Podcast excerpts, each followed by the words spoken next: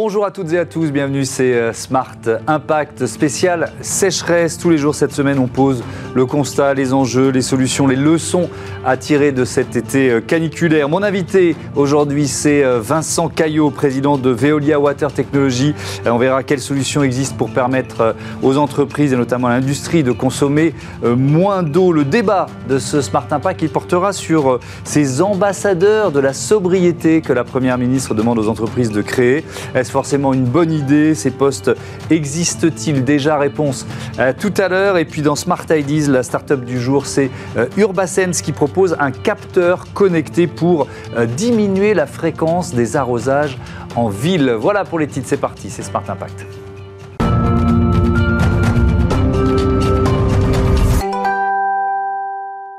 Bonjour Vincent Caillot, bienvenue. Vous êtes euh, donc le président de Veolia Water Technology, euh, spécialiste du traitement de l'eau, c'est ça votre métier? C'est ça, exactement ça. Merci, bonjour, merci de votre accueil. Veolia Water Technology, en effet, c'est le, le bras armé technologique euh, de Veolia. Donc nous accompagnons nos clients sur leurs trois défis majeurs autour de l'eau. Mmh. Le défi de la ressource, l'eau potable, l'eau de process pour les industriels, le dessalement, la qualité, évidemment la qualité de l'eau usée que l'on va rejeter à l'environnement, mais aussi la qualité de l'eau potable, la qualité de l'eau de process selon les besoins de chaque industrie. Et enfin, le troisième enjeu, c'est l'enjeu de l'efficacité, sa consommation d'eau, son mhm. impact environnemental au sens large, l'énergie, les émissions de, gaz à effet de serre, etc. Donc ça passe par quoi? Ce sont des usines de traitement de l'eau que vous, euh, que vous fabriquez Alors nous, nous, concevons et, et, fournissons des technologies pour nos clients. Et ces technologies, ça peut être des, des petites technologies qui vont avoir la taille d'une machine à café jusqu'à des, grandes usines complètes de dessalement ou de traitement des eaux usées ou de, ou de ou de fourniture d'eau potable qui vont être des installations très très larges. Bah, si on parle des, des, équipements plus petits, ça veut dire quoi? Ça veut dire que vous pouvez vous adapter à chaque entreprise, à chaque collectivité? Euh, dans, quel cas on est dans, le, dans, dans, la machine à café et puis comment on monte en, puissance en quelque sorte? Oui, alors la, taille va plutôt dépendre du débit, du besoin en quantité euh, de chacun de nos clients. Mhm. Et vous avez raison sur l'adaptation. Nous savons nous adapter. On a à peu près 2000 euh, brevets déposés autour des technologies de l'eau. Donc nous pouvons nous adapter à chaque type d'eau entrante, mhm. à chaque type de pollution, aussi bien qu'à chaque type de besoin. Les besoins de la microélectronique en termes d'eau ultra pure ne sont pas les mêmes typiquement que les besoins dans, dans l'agroalimentaire. D'accord. Alors on va assez rapidement, parce qu'on est dans une semaine spéciale sécheresse dans ce Smart Impact, faire le, le, constat, euh, le constat de sécheresse qui se multiplie. Vous le faites vous aussi dans vos métiers? Absolument. Alors le sujet de la, de la raréfaction de la ressource eau, il n'est pas nouveau. Ce qui est nouveau, c'est la prise de conscience en Europe et en Europe occidentale et en mhm. particulier en France. Schématiquement, on avait plutôt l'impression que c'était le problème d'autres d'autres pays. On est plutôt béni des dieux. On avait des experts de l'Académie de technologie qui nous disaient en France, euh, on, a quand même, euh, voilà, par rapport à l'eau, on est un peu béni des dieux. C'est en train de changer un peu. Est absolument. Et, l'été 2022 nous l'a nous l'a rappelé euh, cruellement. Ça a démarré en mai. Les premiers arrêtés sur la les limitations de prélèvement sont en mai en France, et puis, l'été, bon, vous, l'avez vu, a été de plus en plus difficile. Mais les années précédentes avaient aussi donné des signes de difficulté, donc, donc ces sujets sont là. Et aujourd'hui, ils sont extrêmement urgents. Hmm. Euh, le, réseau d'eau potable français, il a été déployé autour de la, euh, la première moitié du XXe siècle. Est-ce que ça veut dire, je voudrais qu'on dise un mot quand même des fuites d'eau, ça veut dire que les fuites d'eau, c'est une fatalité? Les fuites d'eau existent, mais ce n'est pas une fatalité. Et Veolia travaille beaucoup sur ce sujet pour limiter les, fuites d'eau, améliorer au sens large l'efficacité des réseaux de distribution.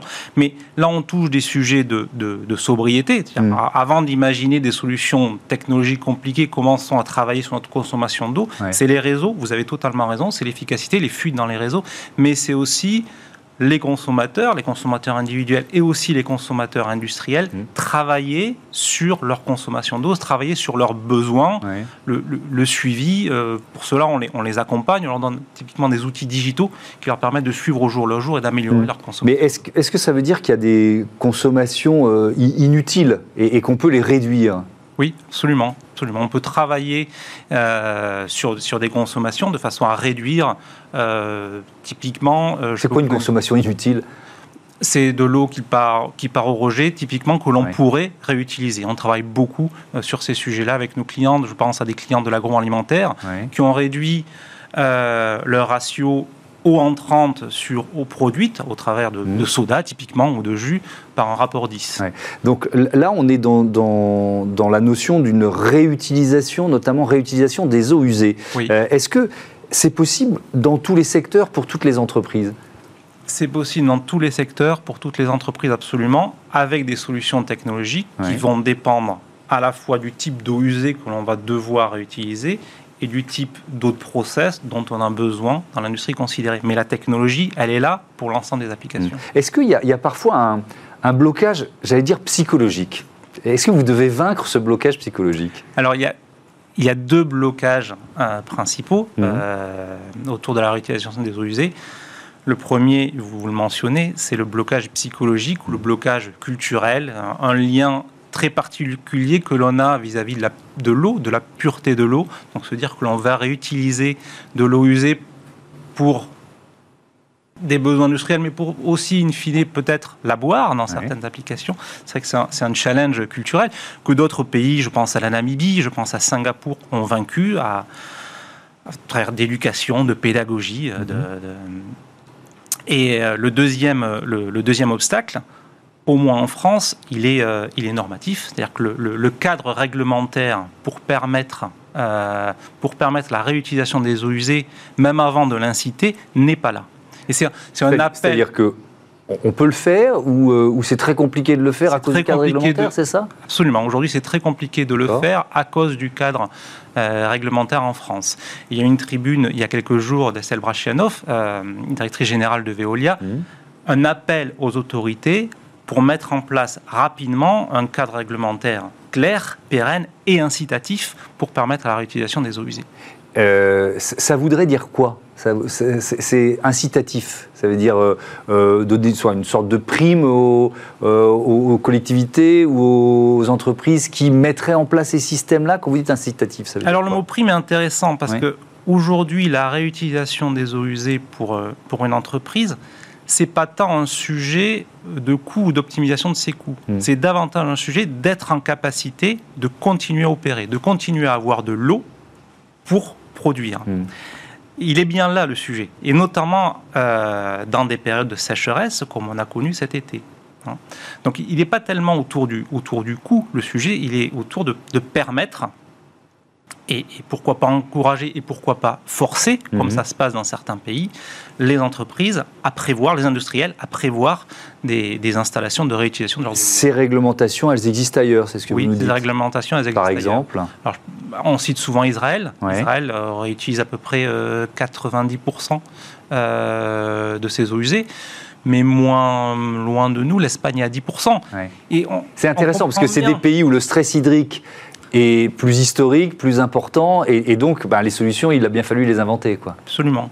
Quand on se retrouve face à la nécessité de, résoudre des conflits d'eau, parce que le sujet il est là, des agriculteurs, j'ai des, consommateurs individuels mhm. et j'ai des entreprises, j'ai un conflit d'eau, je dois le résoudre, et réutiliser les eaux industrielles est mhm. une manière simple, euh, peu coûteuse et technique technologiquement disponible aujourd'hui. Oui, maîtrisé depuis longtemps. Absolument. Je, voudrais qu'on parle des, solutions euh, technologiques que vous proposez avec un exemple très concret, c'est celui de, de Nestlé. Euh, vous travaillez avec Nestlé, notamment dans plusieurs pays étrangers. Qu'est-ce que vous leur proposez? C'est quoi les solutions technologiques que vous avez Alors, on a accompagné Nestlé. Euh, dans trois pays différents, c'est une démarche globale mmh. euh, chez Nestlé de, réduire sa, consommation d'eau sur des sites de, production de lait en poudre et, mmh. d'autres produits laitiers.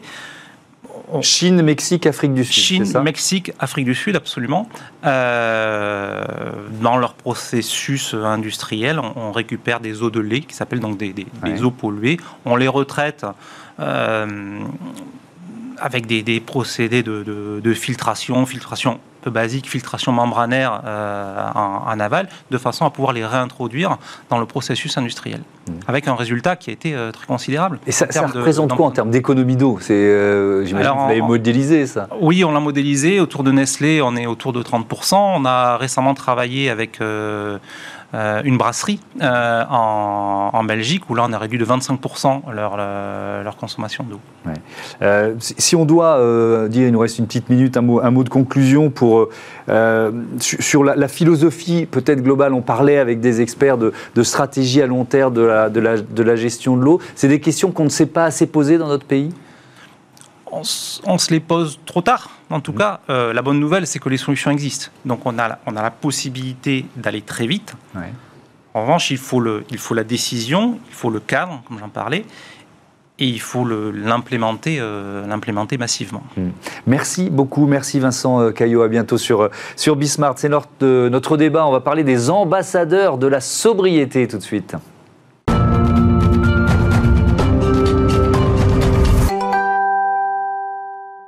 Le débat de Smart Impact avec Catherine Brennan, bonjour, bienvenue. Vous êtes euh, directrice d'opération chez Burdeo, cabinet de recrutement spécialisé dans les euh, métiers à impact positif. Et Dimitri Carbonel, bonjour, Dimitri, heureux de vous retrouver sur ce plateau, fondateur de Livosphère, membre du Shift Project, et vous publiez ce livre 2050, euh, Crash ou Renaissance vers une société boule de Guy. Vous êtes déjà venu en parler ici même. on va parler donc de ces ambassadeurs de la sobriété dans l'université du, MEDEF, euh, la première ministre Elisabeth Borne euh, a encouragé les chefs d'entreprise à, créer ces ambassadeurs de la sobriété. Est-ce que vous dites que c'est une bonne idée? Nous, on dit que c'est une excellente idée. Oui. Ça démontre euh, l'importance du sujet, la professionnalisation aussi de ces thématiques en entreprise. Donc, c'est une excellente idée. Oui. quelles pourraient être les missions d'un ambassadeur de la sobriété? Alors, ça va être des missions qui vont consister à faire le lien entre la direction de l'entreprise et les collaborateurs sur le terrain mhm. euh, sur ces sujets-là, euh, pour euh, identifier éventuellement ce qui peut déjà être fait dans les entreprises, parce qu'elles n'ont pas attendu non plus cette injonction pour démarrer sur le sujet, et embarquer le reste des, des collaborateurs sur un plan d'action qui va devoir être relativement rapide, et on peut espérer qu'il y aura un effet cliqué et que ça ne sera pas juste euh, Qu'est-ce que vous appelez un, Qu'est-ce que vous appelez un effet cliqué? Eh bien qu'éventuellement les, les, solutions euh, mises en œuvre dans le cas de, de cette problématique-là immédiate resteront euh, ensuite dans l'entreprise et euh, seront la continuité d'actions que les entreprises ont déjà commencé à mener sur ce sujet d'ailleurs. pendant que vous parliez, je recherchais un, un, extrait d'article de, de, nos confrères du Parisien aujourd'hui en France qui annonçait que LVMH lance son plan de, euh, de sobriété, baisse de 10% de la consommation d'énergie entre octobre de cette année et octobre 2023. voilà, ça va passer notamment par les boutiques, 522 boutiques en France qui sont éteintes entre 22h et 7h du matin, dès 21h dans les sites administratifs, le chauffage ou la climatisation. Je rappelle que éteindre les boutiques, c'est prévu dans la loi depuis, euh, depuis pas mal d'années, Dimitri Carbonel. Euh, les, entreprises, on le voit, elles se préparent déjà à passer l'hiver dans, ce contexte de, de coupure possible, de, délestage. Quels conseils on peut leur donner? Comment elles doivent anticiper? Alors, euh, effectivement, et puis je veux quand même rebondir sur la partie ambassadeur de sobriété énergétique. On va développer ça, oui. Parce que c'est un point de départ mais c'est quand même un peu limité. Mmh. Dans le sens où ça rejoint exactement ce que vous dites, c'est-à-dire qu'il faut mettre ça dans un plan qui est beaucoup plus global. Parce que si par exemple il y a quelqu'un qui, entre guillemets, va voir les gens en disant écoute, euh, là tu l'as mis à 20 degrés, il faut le passer à 19 mmh. ou euh, il faut éteindre les lumières, c'est extrêmement court terme euh, et puis bon, c'est pas très gratifiant pour les personnes. En revanche, si on intègre ça dans une dimension beaucoup plus du ok, on va avoir des pénuries potentiellement d'un certain nombre de matières premières, mais aussi d'énergie ou une augmentation de l'énergie, mmh. pas uniquement dans les quelques mois, mais euh, sur les années qui suivent comment on va faire et à ce moment-là aussi de voir avec euh, les personnes sur le terrain quels sont les risques euh, d'avoir potentiellement des coupures d'électricité ou d'augmentation mhm. de l'électricité ou d'autres éléments, de voir aussi comment on peut atténuer l'impact et aussi s'adapter à ça. Et ça, en fait, ça demande aussi des transformations même de, du modèle économique de l'entreprise dans un certain nombre de cas. Oui, alors là, on est dans, effectivement dans une vision et une stratégie à, plus long terme. Mais là, bon, alors on est mi-septembre, hein, donc c'est peut-être déjà un peu tard. Mais, mais euh, euh, qu'est-ce qu'on peut faire? Là, on est chef d'entreprise, on est qui est en train de nous écouter. Il dit, ok, d'accord, moi, je veux bien essayer mmh. d'enclencher un plan de sobriété pour cet hiver.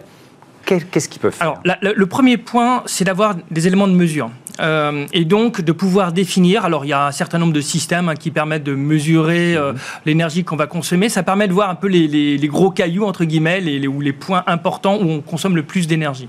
Et après derrière, moi il y a souvent une matrice que j'utilise. Hein, c'est simple. C'est d'un côté quel est comment dire effectivement l'impact ou l'importance effectivement de, cette énergie et quelle est la facilité qu'on va avoir à la réduire, le potentiel. Sur, sur quelle partie, où, sont les leviers, les leviers les plus simples à activer, c'est ça? C'est exactement ça. Et là, on va vraiment commencer par euh, ces axes-là. Mmh. Et effectivement, c'est important euh, d'avoir d'aller auprès des nombres de personnes pour aussi voir quels sont les impacts potentiellement négatifs. Je, je prends un exemple tout simple. S'il y a une machine qui consomme euh, énormément mmh. et qu'on achète une nouvelle machine qui coûte deux fois plus cher mais qui réduit la consommation, c'est peut-être pas très très pertinent. Donc, il faut aussi avoir des retours terrain par rapport à ça et définir quels sont les bons axes à commencer et après derrière de voir les autres axes à long terme. Et, et je reste avec vous, je vous redonne la parole tout de suite, mais ça peut être efficace en quelques semaines C'est-à-dire que, euh, est-ce que là, aujourd'hui, je lance ça le mi-septembre, je peux, euh, je peux euh, fin novembre avoir des solutions? Alors, il y a. il y a des gaspillages, donc oui, il y a des solutions qui peuvent se trouver très rapidement. Hein, c'est du style, bah, parfois c'est juste du paramétrage. Bon hein. parfois. C'est du, du, paramétrage d'immeuble. On n'a jamais pensé qu'il fallait simplement changer un petit, un petit élément, je sais pas, sur la planification des lumières ou euh, on a l'habitude, par exemple pour le chauffage, on a l'habitude de chauffer à tel degré, y compris durant la nuit. Ben, quelqu'un qui va se dire ah ouais, je vais regarder un peu ce qu'il en est et ça peut se faire tout de suite. Mm. Ça, c'est des choses qui sont faciles à faire. Et puis après, derrière, il faudra faire les choses plus longues. Euh, Catherine Brennan, est-ce que vous avez déjà recruté des, alors peut-être pas des ambassadeurs de sobriété, mais des chefs de projet euh, sobriété pour des entreprises? Alors, ça porte pas ce nom-là ou ça portait pas ce nom-là jusqu'à présent. Mais oui. bien sûr, les entreprises, euh, comme je le disais précédemment, n'ont pas attendu cette injonction pour démarrer sur le sujet. Mm. Et il y a aujourd'hui un certain nombre de, de profils de talents qui travaillent sur des questions énergétiques, surtout dans le bâtiment, surtout dans le secteur industriel. Donc là, je pense qu'on est plus euh, sur ce sujet à essayer d'identifier dans l'entreprise les personnes qui vont vouloir porter ce rôle euh, là immédiatement. Et je voudrais vous donner un exemple si j'ai 30 secondes. Allez-y, allez-y, prenez le temps. Euh, parce qu'au cours des deux derniers jours, j'ai beaucoup échangé avec des responsables RSE en leur posant la question de savoir ce qu'ils ou elles en pensaient. Et je voudrais partager avec vous ce que m'a expliqué une responsable RSE d'une entreprise qui a plusieurs sites et qui me disait qu'elle avait créé les chevaliers de la sobriété. Euh, et ça serait sur la base du volontariat euh, de la part des collaborateurs euh, et qu'il serait en, adoubé, pour garder le même euh, registre de vocabulaire, par la direction pour obtenir la légitimité qu'il va leur falloir hein, pour aller euh, embarquer leur père. Et euh, elle envisage aussi de distinguer par le biais d'un petit pins pour qu'il soit aussi visible, reconnaissable au sein de, au sein de l'entreprise. Donc s'appuyer sur des collaborateurs qui ont envie de porter ces sujets-là et euh, qui vont avoir l'opportunité concrètement mhm. d'avoir un impact positif rapidement. Oui, c'est intéressant ce que vous dites. On pourrait dire c'est cosmétique, franchement, on va avoir un pin, etc. Et, mais ça peut avoir une vraie efficacité si c'est accepté par, euh, par tout le monde. Et, vous disiez adoubé par l'entreprise, par, par parce que ça peut être les enquiquineurs, les ambassadeurs de la sobriété. Vous voyez ce que je veux dire? Alors c'est sûr que les personnes qui vont être choisies vont devoir euh, être très motivées et vont, vont devoir avoir cette, un petit peu la peau dure parce qu'effectivement il va falloir aller convaincre et on va peut-être euh, se retrouver dans la situation où on va vous dire que mm. soit c'est pas le sujet, soit euh, on n'y voit pas grande importance. Donc oui, il faudra avoir la capacité à convaincre et avoir une certaine pédagogie aussi. Et alors c'est quoi pour vous, puis je vais vous poser la même question après Dimitri, le, profil idéal d'un chef de projet ou d'un ambassadeur de la, de la sobriété? Qu'est-ce qui doit maîtriser finalement comme, euh, comme dossier, comme, euh, comme notion je ne vais pas pouvoir vous donner une réponse euh, globale parce que ça va dépendre du, de, l'entreprise, de son secteur. Quand vous êtes une entreprise industrielle, avoir des connaissances en environnement, en énergie, en mm. bâtiment, ça va être important. Si vous êtes une, en fonction de la taille de l'entreprise, en fonction de sa maturité déjà sur ces sujets. Mais en tous les cas, il faudra que ce soit quelqu'un qui soit curieux, qui euh, ait envie d'apprendre euh, et de se former peut-être un petit peu sur ces sujets-là, quelqu'un qui va bien connaître l'entreprise, quelqu'un qui va être euh, en capacité d'impliquer les parties prenantes externes autant qu'internes et qui peut-être a un réseau assez fort dans l'entreprise, mais aussi à l'extérieur pour aller voir ce qui se passe ailleurs. Hmm. Parce que là, on n'a pas beaucoup de temps, donc euh, allons chercher aussi euh, ce qui se passe euh, dans les autres entreprises d'un même secteur, par exemple. Vous, diriez, Dimitri, peut-être cette vision globale finalement des enjeux? Oui, c'est essentiel d'avoir à la fois cette vision globale transversale hmm. et aussi d'avoir la capacité d'être à l'écoute aussi des, de l'ensemble des collaborateurs pour voir là où c'est pertinent, là où ce ne l'est pas, de voir là où c'est important de le faire ou là où pour le coup il y a des effets de bord. Et, et après de mettre, et ça aussi c'est comme un rôle de chef de projet ou d'architecte, mmh. le capable aussi de voir, de mutualiser les idées en disant bah tiens il y a tel problème à tel endroit tel autre problème à tel endroit il y a peut-être des choses qu'on peut faire au niveau de l'entreprise et de remonter. C'est pas uniquement euh, c'est ça qui me gêne un peu dans le mot ambassadeur c'est à dire que c'est descendant. Il faut aussi et c'est les meilleures idées souvent mmh. c'est ça remonte en fait. Surtout quand on a des, des entreprises multisites quoi. Exactement. Ou, peut-être il y a déjà quelqu'un euh, localement qui a, qui a enclenché une, euh, une solution et qui peut dire bah ça marche ça fait x, x semaines ou x mois qu'on la qu'on la teste et ça marche oui, et puis un engagement. Je veux dire que si par exemple vous impliquez le collaborateur, euh, à ce moment-là, ils vont être beaucoup plus envie effectivement de passer le message, de s'impliquer. Alors que si on dit bah non, il faut que tu fasses comme si, bon, il dit mm. oui, ok, je vais le faire parce que j'ai pas le choix, mais franchement, j'ai pas envie de le faire. Il y, a une dimension de pédagogue aussi. Ah, tout à fait. C'est de pédagogue, d'accompagnement, de, même d'avoir une vision projet. C'est pour ça que enfin, le projet pur sobriété énergétique, c'est pas ce qu'il y a de plus, euh, enfin, voilà, c'est pas ce qu'il y a de plus engageant, quoi. En revanche, si par exemple on met ça dans une perspective plus globale de ben, l'entreprise est en train de se transformer, on commence potentiellement par la sobriété énergétique, mmh. on va essayer de s'adapter, etc. On met ça dans un cadre. Mais ça veut dire, je rebondis sur ce que vous évoquiez tout à l'heure, il faut forcément que ce soit quelqu'un en interne. parce que je, voyais passer euh, euh, une, petite annonce, voilà, chef de projet sobriété, etc. Je me souviens, le, salaire annuel c'était 38 000 euros. J'ai retenu ça. bon, ça vous fait lever les yeux au ciel. Je, sais pas, ça dépend quelle est la taille de l'entreprise, ça dépend de plein d'éléments. Ça dépend de beaucoup de choses. Bref. Euh, mais recruter quelqu'un pour faire ça, s'il n'a pas la connaissance de l'entreprise, c'est peut-être un peu compliqué? Alors vous avez raison, s'appuyer sur quelqu'un qui, qui est dans l'entreprise, ça va être important. Par contre, on peut aussi envisager de recruter des experts euh, pour une mission euh, qui seront immédiatement opérationnels si on a identifié un sujet en particulier donc euh, un expert en euh, économie d'énergie, un expert euh, de, de bâtiment, qui va pouvoir venir apporter des, solutions qu'il a pu ou elle a pu implémenter par ailleurs. Donc ça, ça peut être intéressant. Mmh. Après, euh, le recrutement sur le long terme, euh, pourquoi pas Mais là, dans l'immédiat, mmh. s'appuyer sur l'interne et éventuellement faire venir des expertises de l'externe. Dimitri Alors, le, un expert interne peut aussi être intéressant pour un rôle d'architecte. C'est vraiment pour coordonner l'initiative, comment on le réalise. Après, euh, effectivement, il faut qu'il s'appuie vraiment sur des personnes je dirais, de l'entreprise qui connaissent bien l'entreprise. Donc aussi, on peut avoir ce, cet autre type de fonctionnement quelqu'un qui dit ok voici la démarche qu'on peut avoir euh, comment est-ce qu'on peut mettre ça en plan euh, l'accompagnement et qui aussi comme il a un regard extérieur il est capable d'avoir l'esprit qui est plus critique que les autres en disant tiens euh, ça c'est peut-être pas une bonne idée de le faire comme ça on pourrait peut-être le changer comme ça. Après c'est à l'interne effectivement de prendre ses, mm. décisions. Merci beaucoup. Merci à tous les deux d'être venus voilà partager vos réflexions autour de ces ambassadeurs de la sobriété. Je rappelle Dimitri le titre de votre livre 2050 clash ou renaissance euh, vers une société boule de Guy. On passe à notre rubrique consacrée euh, aux startups, euh, solutions pour économiser l'eau dans nos villes.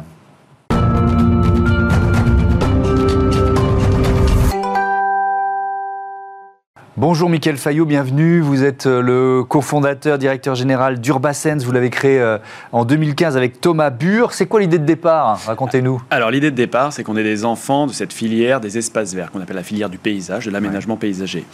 Et dans les années 2010, ce dont on s'aperçoit, c'est que cette filière est un peu en peine pour faire sa transition environnementale. Et euh, l'idée toute simple de départ, c'est si on met un soupçon de technologie dans tout ça et pas mal de services d'accompagnement à ce changement, alors on va pouvoir changer les choses. Mhm. Et la première chose qu'on a commencé à changer, c'est comment on arrose le végétal. Et donc, quelle solution vous avez imaginé et proposé? Alors, ça peut paraître assez simple, mais en définitive, il manquait le capteur, le bon capteur, alors qui est un capteur qui s'apparente à un capteur d'humidité du sol, qu'on va disposer au plaid des plantations.